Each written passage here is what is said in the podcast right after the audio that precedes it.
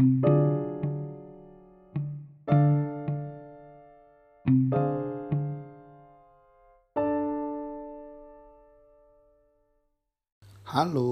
tidak pernah bosan.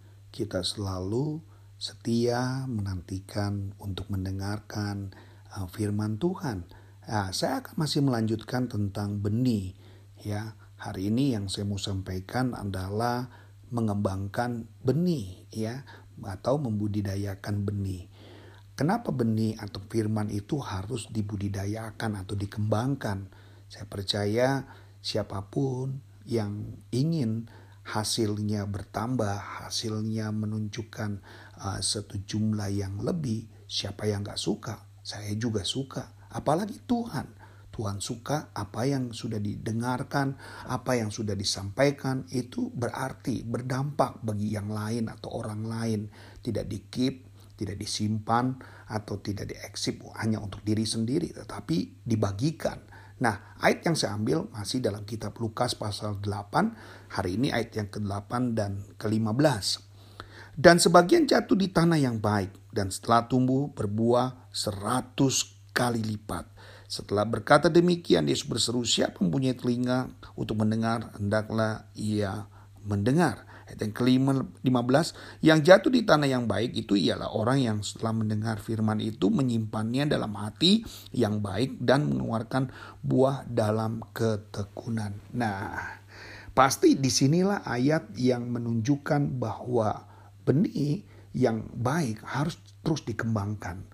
Ya, sama kalau kita memang sudah setia mendengarkan firman Tuhan yang sangat bagus, ya lalu kita simpan untuk diri kita sendiri berarti yang mengembangkan atau yang menumbuhkan hanya untuk diri kita sendiri.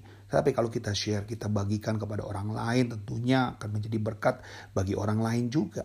Nah sama, kalau hari-hari ini podcast yang kita dengar, saudara merasa diberkati, ulang terus dan bagikan kepada orang lain. Sudah jangan takut tertolak ya karena semua firman yang diberikan ini adalah untuk membangun, untuk meningkatkan, membangkitkan hubungan kita yang sudah letih, yang sudah lesu, yang sudah lelah ya selama ini biarlah radio pocket ini mengingatkan kembali bahwa firman itu harus dibagikan, firman itu harus dikembangkan. Kita tidak simpan hanya untuk diri kita sendiri.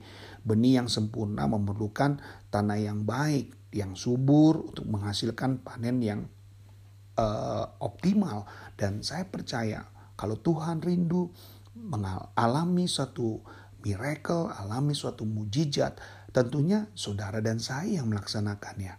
Kita semuanya yang sadar bahwa gak boleh ada yang menghalang-halangi untuk hasil yang maksimal.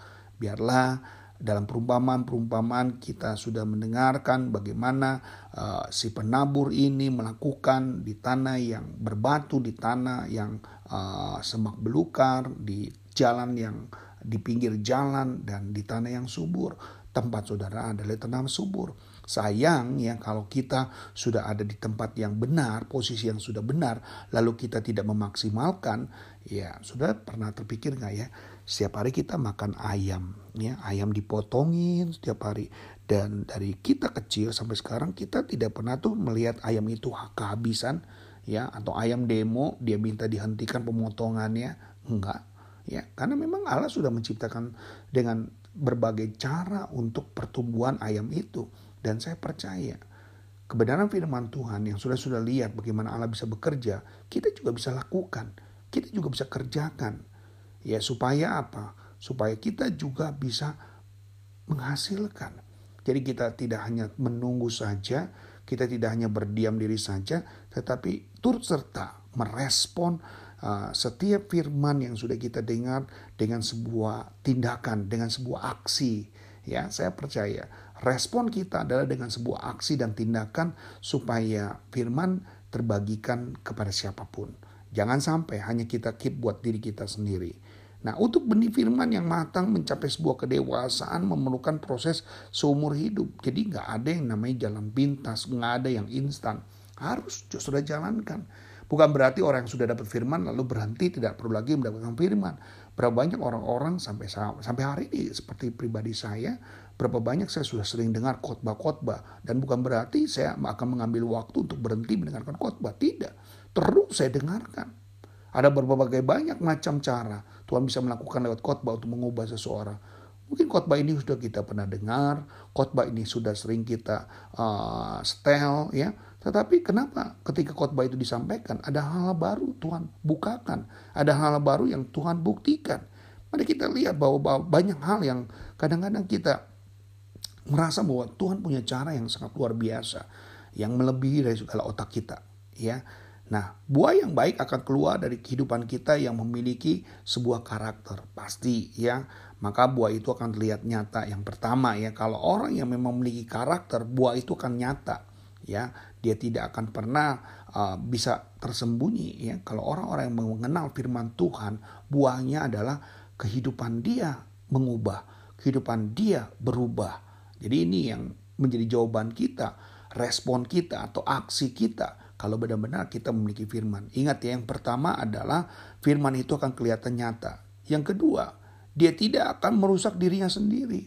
Ya, nggak mungkin pohon durian dirusak sama pohon durian itu sendiri. Pasti yang merusak pohon durian itu adalah orang-orang di sekitar kita.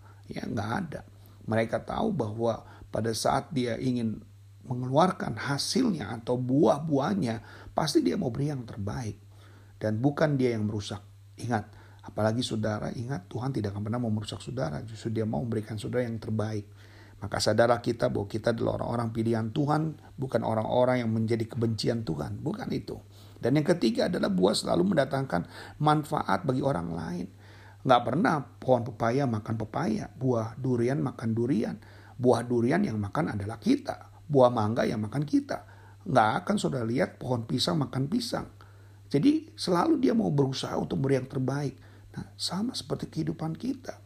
Budidayakan kemampuan kita. Mungkin kita lelah dalam pelayanan, walaupun kita nggak mengalami apa yang kita layani, tapi banyak orang yang diberkati hasil dari pelayanan kita. Percayalah jerih payahmu tidak akan pernah sia-sia segala sesuatu yang kau lakukan diperhitungkan Tuhan menjadi sebuah kebenaran.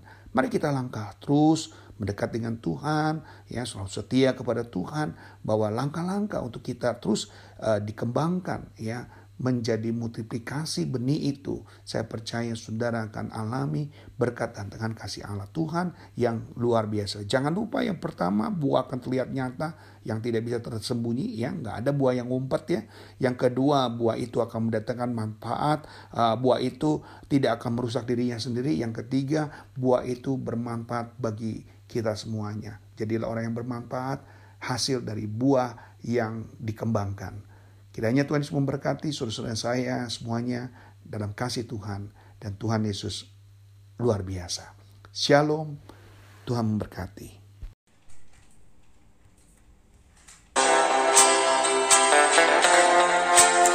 Sampai jumpa esok hari.